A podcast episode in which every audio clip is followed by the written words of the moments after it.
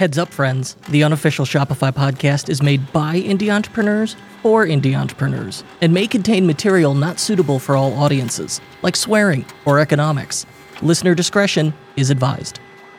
As ecom evolves, revenue is becoming less meaningful than another metric your profit. It's not just about revenue when rising ad costs and tight margins are at play. Enter StoreHero, your new ally in turning profit centric visions into reality. By bringing together your sales, marketing, and operational costs, StoreHero provides a crystal clear view of your real profitability down to each order's contribution margin. Now, deciding on advertising budgets with confidence is within reach thanks to a platform that prioritizes profit over revenue.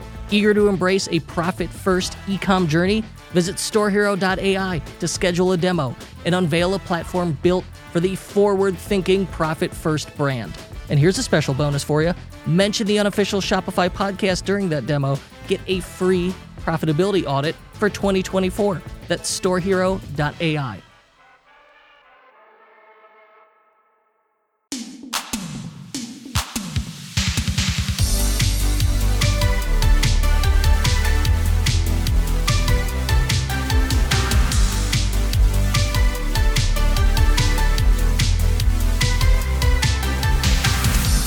On this episode, we are going to talk to a Dragon's Den alum, a former Shopifyer, and the CEO of uh, one of Ottawa's fastest growing companies.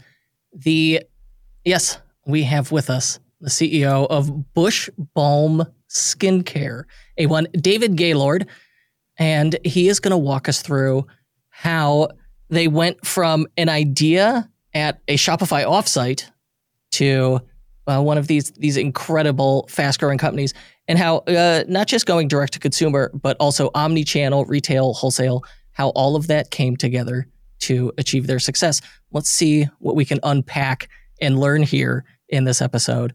I'm your host, Kurt Elster. Tech Nasty. And this is the unofficial Shopify podcast. David, welcome. I forgot about those. I love I love the sound effects. That's incredible. The uh, yeah, I mean, I've been going easy on the sound effects lately. Uh, I, I, I think it, at some point I hit peak sound effect. I was really abusing it. Yeah, no, um, happy to be here. Super, super excited. Been a long time listener, so excited to actually be on the show. Well, I'm, I'm happy to have you. But uh, let's start with Bush Balm. What is Bush Balm? Yeah, so Bush Balm started as just a, an idea that we weren't sure on the use case. Uh, Bush, uh, as you can imagine, uh, down there care and then uh, balm. Oh, we're, we're, not talking about gardening. No, no, no, not talking about gardening. Uh, we actually call it bikini line skincare. Um, okay. But uh, when we started, we were going to launch a balm, hence the name Bush Balm. And then we turned out uh, it was actually quite difficult, and we didn't have the resources to launch a balm. So we went with an oil product and then a sugar based scrub.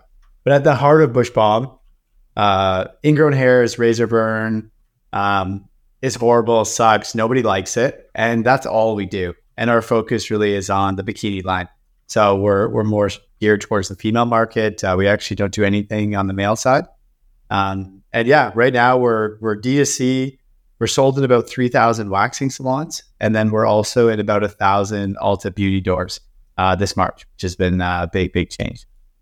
I was going to say that that is quite the success to get into a, a big retail chain and then thousands of them. Um, but before we get to that, the thing I assume that came first was was the idea. When did this start? Yeah, so it was 2016. Uh, Tim and Mel, uh, the founding couple, they were on their honeymoon, and uh, Mel used Tim's beard oil to freshen up down there, and uh, kind of a weird conversation uh, led to one thing, and then uh, at a Shopify offsite, uh, Tim, I worked with him at Shopify for many years. He said the idea to there's about 60 of us at an offsite, and uh, everybody laughed, thought it was like this terrible idea. This was 2016, kind of ahead of its time. And then I have eczema, so I've been using oils, skincare for eczema, which is is also no fun. And I love the idea. I thought it was great. Um, and it, in my role at Shopify, I was kind of corporate, and I didn't get to do marketing, which is what I went to university for. So I ended up doing a lot of the marketing, like the web, the Shopify. Tim did all the operations. And then Mel is a very uh, gifted graphic designer. So uh, the three of us kind of got to work. they had this idea. You loved the idea. You had a marketing background. How quickly from idea to this is a thing you could buy do we go? Uh, it it probably took us about um, four months to launch, uh, and we we actually only launched with about three thousand dollars. So we we didn't throw a lot into it. We all had full time jobs. Mel had a, her own business as well at the time. So yeah, we didn't have much time. We didn't have much money. We were still like fairly junior Shopify employees, and this was before kind of all the chaos. And uh, yeah, we launched and we had a, a few hundred products. Um, and then the first year, we probably sold like two grand worth of pro- like that's it. And it, it didn't take us. It took us until about 2020 to actually start to find our product market fit, our niche, our packaging, all of that. So a good four years to, to really get going. In that four years, what do you think is the the impactful changes that happened where this thing went from okay, it makes sales, but less than what it costs us to uh, a a business so successful you wanted to quit your job to pursue it? Yeah, so it, it was a few things. One was we went to a uh, Etsy show. So the platform, I don't even know if we had an Etsy account. I don't know how they accepted us, but we had a booth that's like a trade show booth there, and customers came in and we tried to sell our product. And every single day, we actually changed the sign. So we used different language. So the first day was like bush oil. The second day was like pubic hair oil. And then the final day was like ingrown hair prevention. Right away, people were like, oh, yeah, that's actually super useful. Like, I have that issue. The first day, people were like spitting their drinks out. They're like, oh, that's disgusting. Why would I? So it, that wording really changed. And then we did a, a really professional photo shoot, uh, which helped the brand in so many ways. And then the last thing we did was we found an ad creative that told the story really, really well. Um, and that right there just kind of got us to a new level where it, essentially people just understood what we were selling, whereas before it was hard to even imagine what it was. So you, through testing in person at an event, you know, one on one, which that in person event stuff really quite beneficial early in uh, a a product development path is what we've learned on this show. And so you, you've got the tagline figured out when the moment you you start agitating the pain, you lead with, well, this is the, the pain or problem we're solving, which ingrown hairs. Ingrown hairs, universally bad. Nobody wants this. Um, and you you picked a um, you then combined it with an area, bikini line, where people really had not been addressing it in this way previously. And so you've got a specific pain or problem a solution for it, and then we're we're adding a a niche to it, a niche. How did your Shopify experience come into play here? Like, I, I, yeah. obviously, I assume this is on Shopify. Yeah, yeah, for sure. Um, so people actually do ask me that a lot, and I learned a lot of stuff at Shopify. But as far as like the the folks at Shopify that I worked with, and most people there are excellent and they're amazing. But I think the people, the thing people don't realize is like Shopify is a tech company. So like the fact they think people are like, oh, if you worked at Shopify, you'll know how to run an e-commerce business, which is like so far from the truth. Um, so the things that Shopify really helped is like as we scaled, I just like knew how to build spreadsheets and models and understand like finances and you had a lot of those like business operations things. Um, but on the marketing side, yeah, there there actually wasn't like many folks who understood how merchants really ran, how they operated that way. Um, as far as like product development, like the things that Shopify would do is, is very expensive and difficult and fancy. And whereas like our business is so different than that, we're trying to make costs like efficient, affordable. Um, so yeah, the things that really did help, like now I look back as our team, we're about 30 people. That helps a lot. As we have this bigger team, I've seen what like bigger teams at Shopify look like how they do the annual budgeting process, all of that. That's been incredibly beneficial. Uh, but yeah, in the early days, the, the ways that it helped is like they just encouraged it. And Shopify was like, yeah, start your business, learn how to use the platform, which is amazing. Um, but yeah, some of the hard marketing, growth, scale, like we didn't quite have the uh, support that uh, I thought I would just naturally learn uh, while being at that kind of mothership. So there, a lot of you learned a lot of soft skills But then at the, the same time, there were some that kind of surprised you. And it sounds like it was um, some of the marketing stuff, maybe even like down to positioning. Totally. Yeah. Like see, seeing some of that. And then the other piece too is like, I didn't realize, uh, I didn't know what total addressable market was until I worked at Shopify. And then you hear it all the time, like our TAM for this new channel expansion or that. Uh, and then with, within Bushbalm, you, you bring those things and you say, okay, are we actually a super niche company or do we have like a, a potentially big enough TAM? You're like, oh yeah, well, here's why the numbers are. You do the research. So yeah, those I, would say like biz, just business skills in general. Shopify actually uh, did an awesome job of like helping people understand how how businesses function.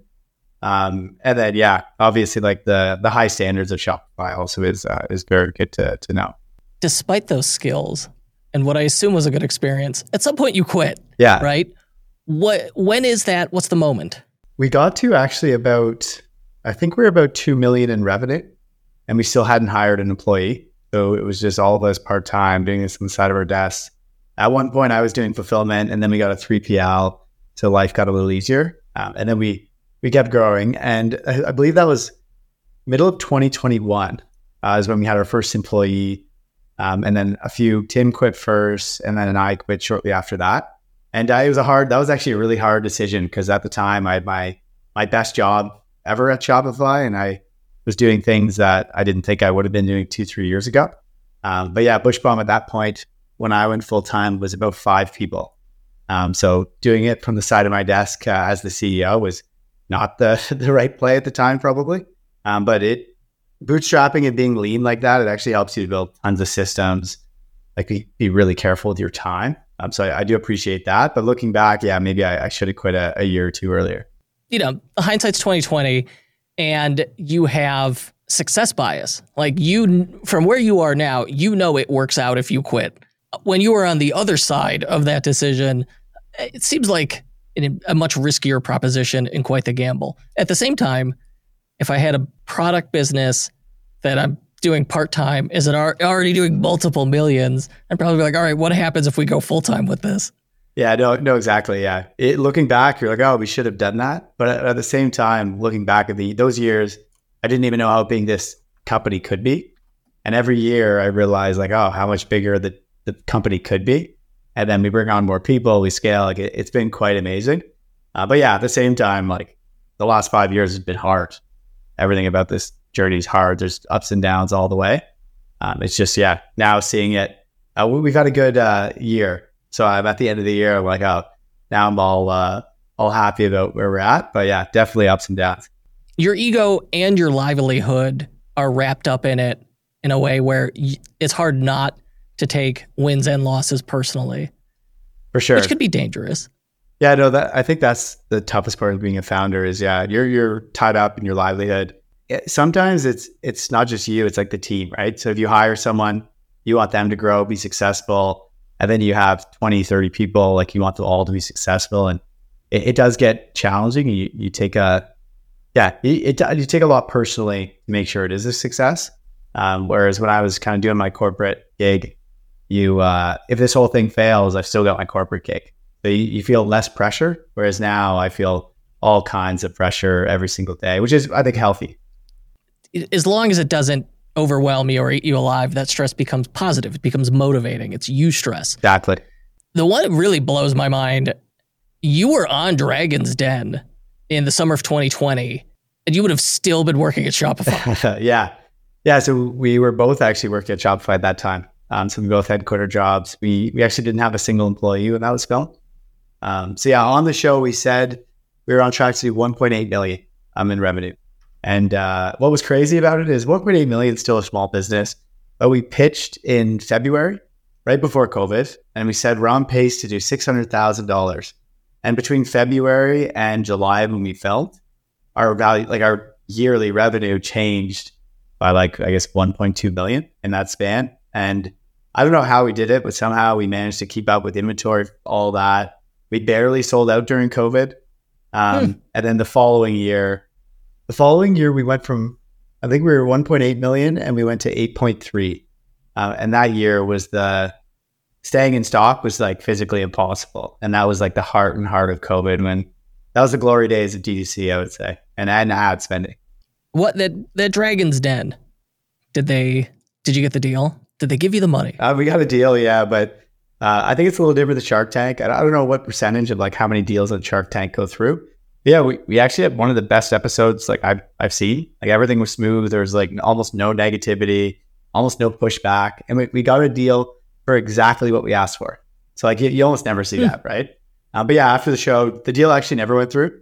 Um, we're quite close with the uh, Arlene and her team that um, we got the deal with. Just they they tend to do bigger investments. So on the show, they probably only do a couple of those, whereas uh, we're actually bigger now. Where we're talking with their team, and we actually fit their their like investment thesis much more now. Um, whereas before, yeah, we were just we were way too small uh, to to even work out. I would say. Crowdfunding campaigns are great. You can add social proof and urgency to your product pre orders while reducing risk of failure. But with traditional crowdfunding platforms, you're paying high fees and giving away control, all while your campaign is lost in a sea of similar offers. It can be frustrating. That's why we built Crowdfunder, the Shopify app that turns your Shopify product pages into your own independent crowdfunding campaigns. We originally created Crowdfunder for our private clients, and it was so successful, we turned it into an app that anyone can use. Today, merchants using Crowdfunder have raised millions collectively. With Crowdfunder, you'll enjoy real time tracking, full campaign control, and direct customer engagement. And it's part of the Built for Shopify program, so you know it's easy to use. So say goodbye to high fees and hello to successful store based crowdfunding. Start your free trial and transform your Shopify store into a pre order powerhouse today. Search Crowdfunder in the Shopify App Store to get started. So, it, yeah, that's the thing that's not obvious from watching you know, Shark Tank or Dragon's Den. Um, the just because they made the offer on the show doesn't mean it actually gets followed through on after the fact, and that's not necessarily um, a bad thing. I mean, you still got Totally, the, yeah, the yeah. public win and the publicity, It, but it sounds like you're so it it didn't get funded, but now you're back talking to them again. Yeah, yeah, no, exactly. And I think the piece people don't realize about Dragon's Den or Shark Tank is we actually went into that show and left that show being the tightest with our financials we've ever. uh, Well, now we're really tight from it, but you you like lock everything up. You understand your data better than ever. So it actually was a it's a great like lesson for learning in the business because yeah, without doing that, we might have had like sloppy financials.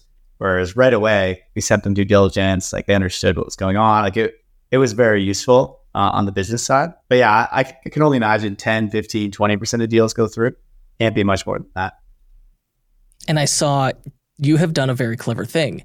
If I Google Dragon's Den bush balm, I don't necessarily get it, the the TV show page about it. I get the landing page on your website. Yeah, I, I'm a big SEO fan. Um, anything we can kind of work out on the SEO side, lots to learn there. But uh, yeah, any of those little subtle links will uh, likely get you, I don't know, one, two, three, four clicks a day, which which adds up over a few years. Yeah, absolutely. And yeah, this page looks good. And we've had other uh, other merchants, other clients on Shark Tank do the same thing after they saw, oh, every time the show re-airs, we get this huge traffic spike. How do we capture more of that? And the answer, of course, is you know make a page, a landing page, direct match keywords, uh, sharing your experience directly. Yeah. And, you know, often uh, it's like shooting fish in a barrel. Google's going to put you in the the top few results because it's talking about you specifically. Yeah, I'll have to look at how many clicks we actually get, but we do get the odd spike. And every time I'm like, why is Canada having sales right now? And it's yeah, it re-airs usually two, three times a year. And so I'm looking at the Bush Balm site. It looks really good. How many how many products do we have on this store? How many SKUs? Yeah, I think we're like, I don't know, probably like 16 SKUs, maybe eight are core, and then 16 are just like other products. And then you probably add on top of that another 10 bundles. So give or take, like we, we probably have about 30 SKUs that that we promote in various ways. Um, we do a lot of bundling. Actually, every week, typically, our number one SKU is not an individual item, but it's a bundle, uh, which has been like unreal. For our AOV has gone up like 3x in the last four years just by like focusing on what bundles to promote and how. Um, so yeah, we focus mostly on bundles, and then we separate based on like concern is a big part of our business, um, and then we also sell our trimmer, which is a it's a totally different audience. So trying to merchandise all the different audiences on the site is our probably one of our biggest challenges. Um, but so far, so far it's worked quite well, but uh, we're still kind of learning there sure. I think there was a ton of value in what you just said. You said, "Hey, we lean a lot on bundles. We're trying to increase average order value, and uh, we have different audiences, so we're we're tweaking our offers, our landing pages, et cetera, for them." Which brings me to my next point. You said you've got like there's a few dozen SKUs on this site, but you actually have over two thousand pages indexed in Google, and so there's yeah, there's you know, let's say even if you had 100 SKUs, all right, well, the other 2,000 pages, where did those come from? These are they landing pages, SEO efforts? That's a lot of pages. Is this a surprise to you? yeah, that's that's quite a few. Um, we do have quite a, a, a, large number of blog posts, which do quite well for us for SEO. Like we've got a few blogs now that get over like 150 clicks per day. So the, those just drive a lot of like organic traffic, which is amazing. And then we do have tons of collection pages that we have like throughout our navigation. Um, but yeah, that's a lot of pages. My guess is it's it's probably also landing pages, which I, I it was funny since I worked at Shopify, we got free Shopify sites. That was like part of it. You could just build a site. So instead of buying a landing page software back in the day, I just would have different sites and I would just link them back to our site and they would be like the trimmer page, this page, and I had six variations of each. So under my account in Shopify, it was 50 paid 50 different sites probably. And then our data was all screwed up and our, our conversion rate on the, original site looked like six, 7%. Um, so now we, we brought that all obviously into the one theme.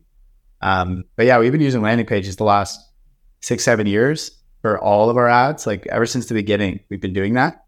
Um, and yeah, now like you won't see a Bushbalm ad that doesn't go to a landing page for sure is that one of like the easiest low hanging fruit for people who don't are just sending ads direct to a page as opposed to dedicated landing page that kind of echoes the offer yeah i'd say for sure um, and for us we do it on certain things like we do a lot of uh, limited edition scents that we launch and so for those we optimize a page where you actually sign up to get on the email list for it and then once it launches we have like a custom page for all of that um, so i think just everywhere in the funnel, if you could make it so someone clicks a landing page, they get 20% off, and then they click a collection page off that landing page, you kind of want to have the 20% come over with them as well. So just looking at the funnel and where people end up, I think is quite important. Yeah, we have a lot of pages that are, I would say, like first tier landing pages and then second level landing pages as well. It shows that hyper um, segmentation to keep everything as relevant as possible result it, it's a lot of work up front for you you know there, there's a lot of pages here relative to the number of products but it has paid off in that this business is is very successful and growing quickly and so relative to the amount of revenue generated it no longer seems like a ton of effort now does it no not at all yeah we actually hired uh, i was the website person for quite a long time and uh, it was actually last year i hired uh, a merchandiser full time and that that role and hire has been it's just freed me up to do so much more in the business and also someone focused on it full time. There's so many more tests we can run. We actually just did a we just did a uh, end of year review, and so far this year, I think we've already ran. It was something like 300. It was almost a test a day for like A/B tests on the on the website, which I thought was kind of crazy. Um, maybe that's not that high, but it, for for our team, a year ago we probably did like 10. So it, it's kind of a, been crazy growth on our, end. No, a test a day is extremely aggressive and impressive. Yeah, um, it's been it's been a lot of fun the merchandising side because uh, yeah, we, a year ago we weren't sophisticated at all, and that impact, especially with the iOS changes, being able to actually convert at a rate that we could stay profitable has been really hard. I'm sure everyone's kind of gone through the same thing. So yeah, that that role in general has been uh, pretty big for us. You would have seen what happened to a lot of people, which was you know, e-commerce is creeping up, then you know if you're in the right place at the right time, it explodes for you during the pandemic, and then Apple decides to ruin everybody's fun with the iOS changes that made ads really expensive and difficult to run for a period of like a good 18 to 24 months.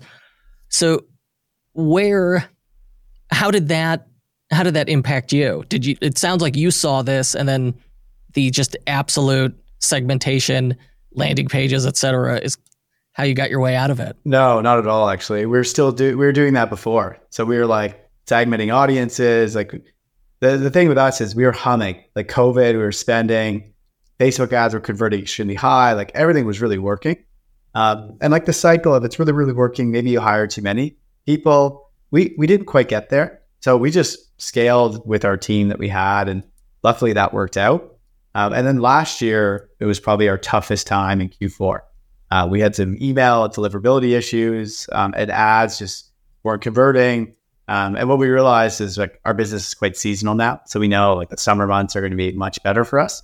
Uh, but how how we actually got out of it into being, I'd say our business right now is the strongest it's ever been. Um, probably because we have Canada as a D2C business, US as a separate D2C business, like totally different ad structures, accounts. Um, we also have this wholesale business. So we're in uh, about 3,000 waxing salons. And we don't run that like your traditional wholesale business where it's like a sales rep calling up, converting people over the phone, and you have 20 account managers. We actually have one account manager and one salesperson. Um, so majority of that program is run like a D2C company. So people come in, they create their own account, they start to buy. And then the last one was uh, retail. So this year we've added Ulta and then a, a few other retailers. So that revenue has been huge. Um, but on the same end, D2C is still like hard. Um, the only difference now is we know when we could spend a lot and we know when we should pull back spend um, to be more profitable, which for us, it's like October, November, December. We actually pull back spend quite a bit because it's seasonality wise, not our, our time to shine. Um, and then that wholesale waxing salon business, it's really hard to figure out wholesale for a D2C business. And if you can actually build it out in a way that is scalable, like the D2C model, it's incredibly powerful. So that business, like we, the 3000 accounts, our retention on that over like one year, I believe is 75%. So like repeat rate and, and frequency of purchase is so fast just because when their shelves are empty, they know to rebuy instead of uh, requiring like an email or an ad or, or whatnot like D2C.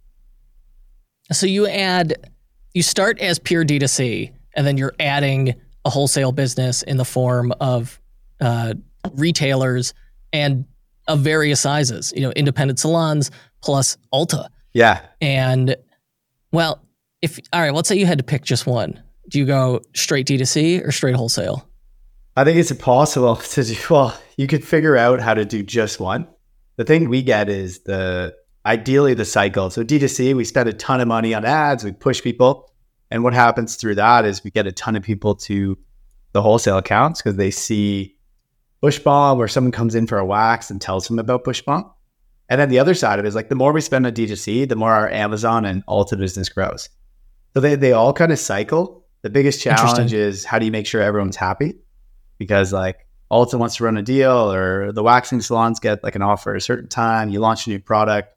So you have to do what's right for each different channel, I suppose um, just so everyone's appreciated, understands what, you're doing.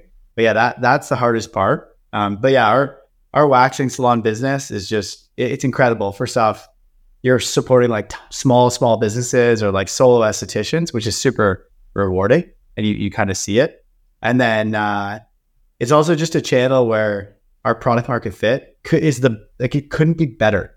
Like everyone loves it. Our ratings on it are amazing. Like repeat rate obviously is amazing. So that that channel is probably my favorite. Uh, it's also we're in startup phase with it, right?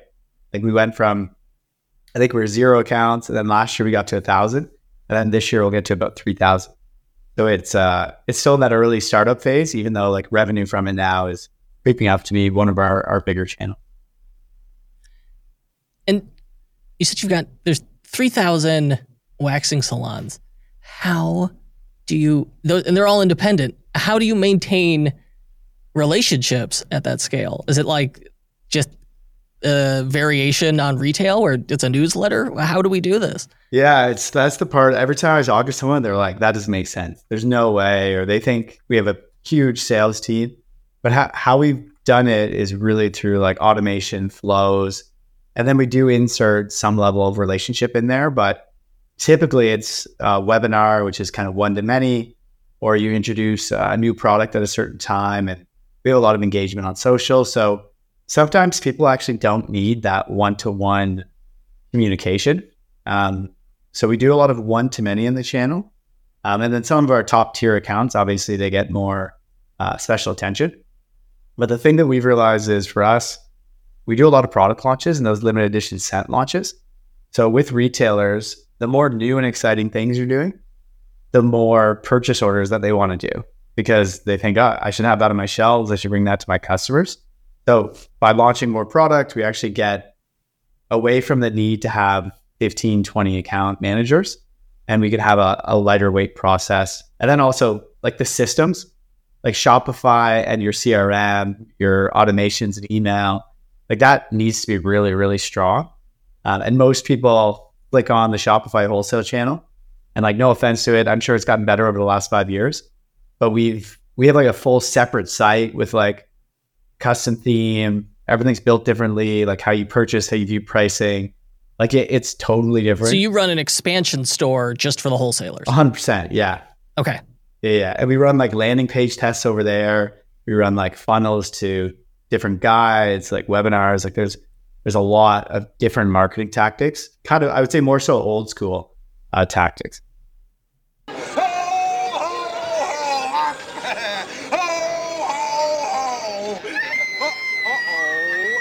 Black Friday got you freaking? Get your store ready for the holiday rush with Zipify One Click Upsell. With Zipify One Click Upsell, you can capture 10 to 15% more revenue all season long by offering upsells and cross sells with every purchase. In just a few clicks, you can add highly profitable upsell funnels to your entire store, including on your product pages, shopping cart, order confirmation pages, and now, for the first time ever, even on the Shop app with sky high conversion rates of 16% and an average order value increase of $18 per upsell. One click upsell has generated over half a billion dollars for Shopify stores like yours. Install it and launch your first upsell in just a few minutes to start generating 10 to 15% more revenue today. To get your Shopify store ready for Black Friday, go to zipify.com slash Kurt and start your 30-day free trial. That's Z-I-P-I-F-Y dot com slash K-U-R-T. And to get an unadvertised gift, email help at zipify.com and ask for the holiday bonus. It sounds like you're putting a lot more effort into it in building those relationships and getting those wholesalers than we've seen um, other retailers do. But you're doing it in a in a smart way. Um, you know, where we have seen people in the past where it's like it's a lot of just individual managers who have to reach out. It's like, all right, well, you get, you know, there's three and we've broken it up by geographic district. And it's just right. You know, going by quantity over quality. You know, how many people can you reach out to? Yeah, yeah. yeah. I, in the early days too, if you asked me like, oh, you guys do wholesale to estheticians, it was probably like somebody emailed me and then I'd do a draft order and then I'd send it to them and then right. It was super manual and frustrating. I think at one point I just like broke and was like, I'm going to rebuild this from scratch. If we we kind of pulled it all together. Um, and the the last thing about the channel is since per, it's professional estheticians, right? So this like professional backing for our business is actually massive. And the fact that we fit so well with estheticians and professionals, it means that our relationship with Ulta, um, they want to have like professionally backed brands. So that that actually is like a nice little flywheel for the two of them. The more estheticians we have, the more professionals, the the happier Ulta is with our positioning in the market. So this whole cycle is is yeah pretty important, and then D2C like it converts better because people trust it, right? Yeah, all these things seem to feed each other. Like they're a flywheel is occurring between these three channels: you know, small indie wholesale, the large retail wholesale, and direct to consumer. Yeah, totally. And then the only one that's kind of a outsider is like Amazon, right? And like we don't really promote Amazon much, but uh, obviously it's there. It does fairly well uh, we tend to focus more on uh, yeah the, the D2C as well as like uh, wholesale professional and then wholesale retail. Have you tried uh, TikTok Shop yet? No, we're Canadian, so we're not we're not allowed. Sadly. Oh, I'm so sorry. Yeah, yeah, it's what we've been asking. Uh, but yeah, mostly we just do like TikTok ads, and uh, they seem to work fairly well for us. Yeah, the early, you know, part of it's the excitement of it having launched not that long ago, but we're seeing a, a lot of people make orders and sales with TikTok Shop. But then the struggle is the integration could be a little rough, right? And just maintaining it. But as far as like you know, do, is it an effective channel? Does it get sales? At the moment, yeah, right. It, it does seem to work with, and of course, with the right offer. Right, right, right. Yeah, we're kind of lucky, uh, either lucky or not lucky as a Canadian business.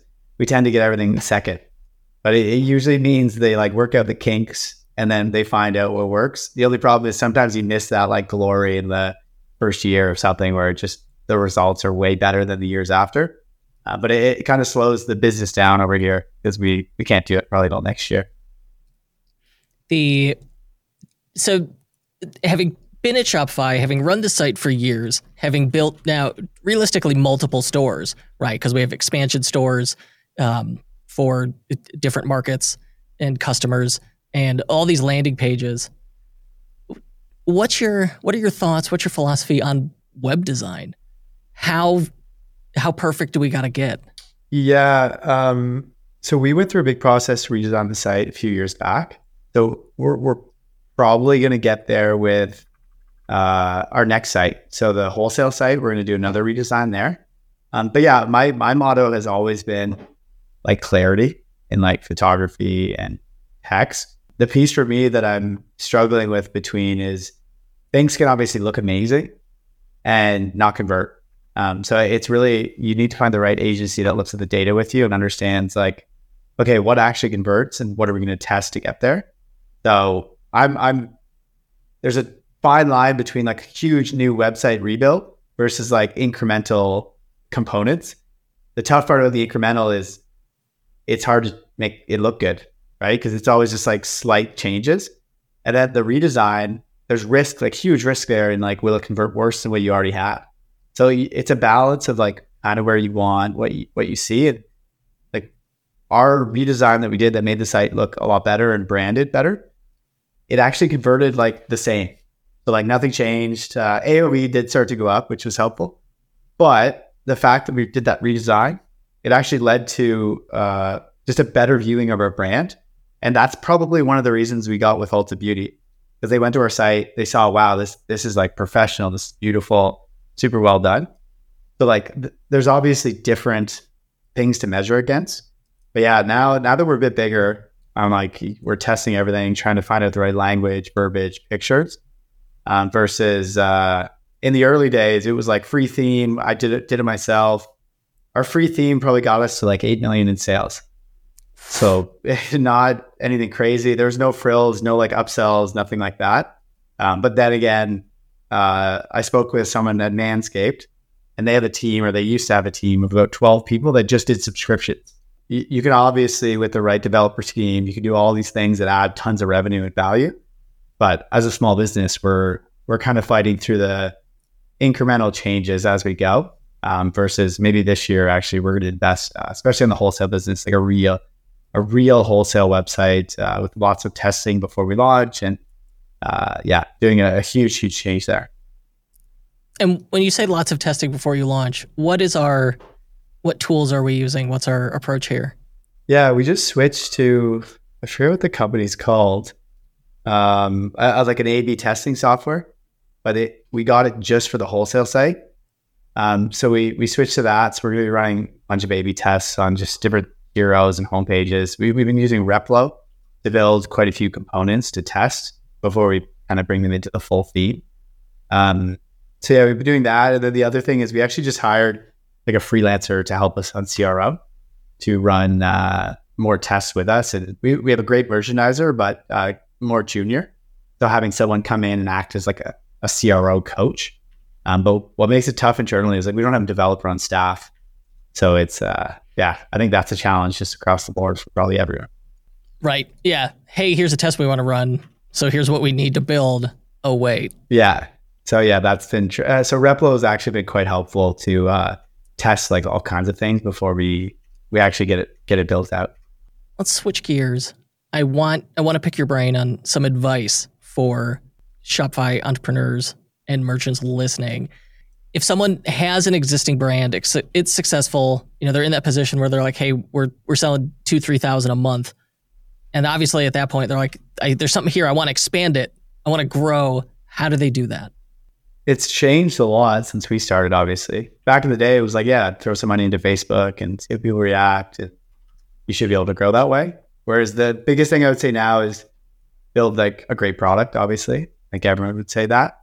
And then the other piece is whatever you can do is build community somehow. So what does that look like for your brands? Like, are there people that can be big ambassadors for what you're doing? Um, for us right now, like the estheticians are our best ambassadors. Talk about us all the time. They're always pitching us to their clients.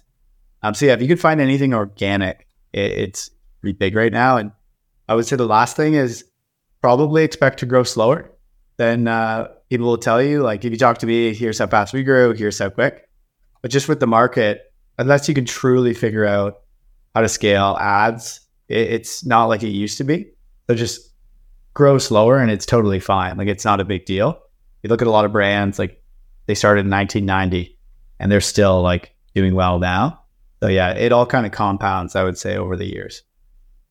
For sure. I mean, just it's uh, that old metaphor of you're building a house brick by brick. Right. And when you're standing up close to it, it doesn't seem like much. But after a while, you look and go, oh, there's a house here. Uh, one piece of advice you wish you had when you were starting Bushbalm, which you may have just given it. uh, yeah, no, I would say the big thing for me, uh, if I was starting out, I, w- I wish I had more insight into like what's impactful. And early on, you tend to just crush work because you're like, oh, I'm going to make this thing a big success. Like, here's what I'm going to do. Uh, versus like building out your one year plan for it. So it's almost like slow down to go faster. Because um, generally speaking, like first year, I just tinkered with the theme. And like I had zero traffic to the theme. So like, why did I tinker it? No one saw the theme I was working on. So I, my, I really should have been focused on, hey, get more traffic. Um, so things like that, where if someone just said, hey, what are you focusing on? And you'd be like, oh, this, this, and this. And they'd say, oh, have you thought about this? Um, those types of just conversations I, I didn't have. Um, and then I think the other one would be the more you could talk to people about your idea, the better. Um, so no one's generally going to steal your idea. And if they do, I'm sorry, I just told you this. But talk to people, ask, hey, have you thought of this? Or what do you think of this? Have you seen our, can I show you our website? Can you give me feedback? Like just getting opinions. Um, for us, it changed at that Etsy show, right? We could have went with what we thought worked. And what we thought worked actually was very far from uh, what the customers actually wanted. Oh, yeah. It sounds like that was really kind of a pivotal moment early on. What do you think are uh, one or two key factors for success? Yeah, it's tough tough right now. I think channel, like understanding what channels are going to work for you and what channels are going to scale are, are pretty huge right now. And in the world of beauty, I'm sure other industries, um, there's a lot of uh, scrutiny on, say, you're like direct to consumer only. There's a lot of scrutiny on, okay, how sustainable is this? So if you're running just paid ads and that's all your traffic, you probably should diversify and make sure you have traffic from other sources. Um, for us, getting into retail was actually a much better play because uh, if you think about the scalability, like where do you, where do women buy razors? It's typically like the pharmacy, right? And how many pharmacies are in the U.S.? Like hundreds of thousands. Um, how many waxing salons are in the U.S.? There's like three hundred thousand. So it's like a, an absurd market. Whereas D2C, we're fighting with everyone else. So understanding your channel options as well as uh, your, I guess, consolidation of spend and where it's going, I think is pretty big uh, this time of, like if, if you're launching right now. And then the last one would be do all the basic things that seem very obvious, like set up your email welcome flow, set up your email abandoned cart, make sure you have like an about us, a contact us page, like all those basic things. Like check those off first because most people I find uh, forget about that stuff and then you wonder why your ads aren't converting, and it's it's probably because you're not collecting emails and you're not nurturing people through the funnel. I think it, it's good advice. I couldn't agree more. And don't uh, you guys say it all the time? Don't look at your website on desktop once. Like just don't do it. Like we, that's a big thing. Our merchandisers like don't even look at it on your desktop because it's less than ten percent of traffic. Like it's not even worth it. Like only look at mobile. Yeah, that desktop site exists for the owners. Yeah, yeah. For other web professionals. Oh, it's a nightmare. The mobile site's what everyone else actually uses. Yeah, exactly. That advice uh, is the silliest one, but you'll catch yourself every day looking at the desktop and you, you shouldn't even bother. Yeah, no, it, it needs to be said. Uh, it's December 2023. Looking forward, any predictions, trends? What do you think? Anything uh, shaping the future of e-commerce we should be aware of? Yeah, I, I I think the next couple of years are going to be kind of like hold on and hold your breath. Um, and a lot of people right now say, like, especially in our industry, like scaling D2C, um, investors years ago would say, "Oh yeah, like why are you bothering with retail? It doesn't make any sense. Like scale D2C." Whereas now it's completely flipped. Like in the three year span, it's gone from now like, "Oh, uh, we actually disregard most of your D2C revenue," and you're like, "What? How do you?" So most people now are like retail, retail, retail but how I see it is it's like build the strong foundations and like scale appropriately, whatever that means for you, whether it's like profitable, not profitable, depending if you're like venture backed, all that. Scale appropriately. And I think there's going to be a moment in time where D2C becomes extremely desirable again because there's levers that we could pull again. So it, it's going to come back. Ads are going to come back in some way. It might even be a new channel, a new place to get eyeballs, whatever that is. And then, yeah, I do think the other side of it too is there's going to be a lot of different channel options that might come, in my opinion. So we're focused on waxing salons, but there's a lot of these other channels that uh, aren't in like the digital world yet, where like the ability to service them is very old school. And there's going to be a lot of disruption in just how do you service certain markets because um, there, there's a lot of distributors for different types of markets, which I think some disruption will probably come there. I think you're right. Well, we'll see uh, now that we have committed this to the internet, we can always go back and prove how wrong we may or may not have been. Yeah, exactly. I love that. I'd prefer not to. What What's next for you and Bushbalm? Uh, yeah, so this year was our best year ever, I would say. Um, so next year, right at the start of the year, we're growing the team. I think we have four jobs opening, which is uh, is amazing. Um, so yeah, our, our goal for the next few years is there like I said, there's about 300,000 waxing salons in the US. So we want to get to 10, 15,000 in a couple of years, which is huge endeavor to do, but we're, we're kind of working on that. And then we're with Ulta Beauty and there's so much more growth for us there. So we're, we're doubling down on that one retailer to push sales and people to grow. Um, and then, yeah, the future, we'll see kind of what happens. We haven't done any international other than for us, USA is international, but nothing in Europe, Australia, anything like that. But that that could be a big place we grow. And I think next year we're launching 12 products, which is uh, a bit absurd. Um, so it should be our it should be our busiest year ever with product launches.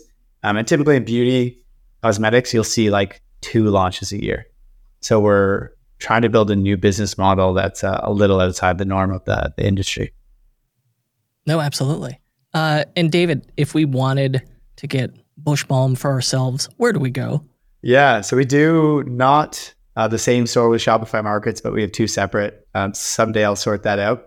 But uh, bushbalm.com or bushbalm.ca, and then um, probably best off you can just go to Ulta. Uh, we've we've got one kind of everywhere in the U.S. Um, and then if you do want to support someone local, uh, we've got about three thousand estheticians across Canada, the U.S. that I guarantee if you go to our stockist on our site, uh, you'll find one probably within five kilometers of you, um, for for sure. Like very very close. Excellent, uh, it, David. David Gaylord, Bushbalm Skincare. Thank you so much. Yeah, I appreciate it. Thanks for having me. The unofficial Shopify podcast is brought to you by Loop. Loop is a returns management platform that makes returns profitable and stress free for you and your shoppers. Loop offers automated returns, exchanges, and store credit options to lower costs and increase revenue. Do you want to offer at home pickup or boxless drop offs? Need to lower return costs or increase repeat purchases? How about all of the above? That's what's possible with Loop. Loop delivers customized returns management solutions for Shopify merchants of all sizes, like Studs, Princess Polly, Code Epoxy, to turn returns into returning customers. Find out why thousands of Shopify merchants choose Loop to manage their returns at loopreturns.com. That's loopreturns.com.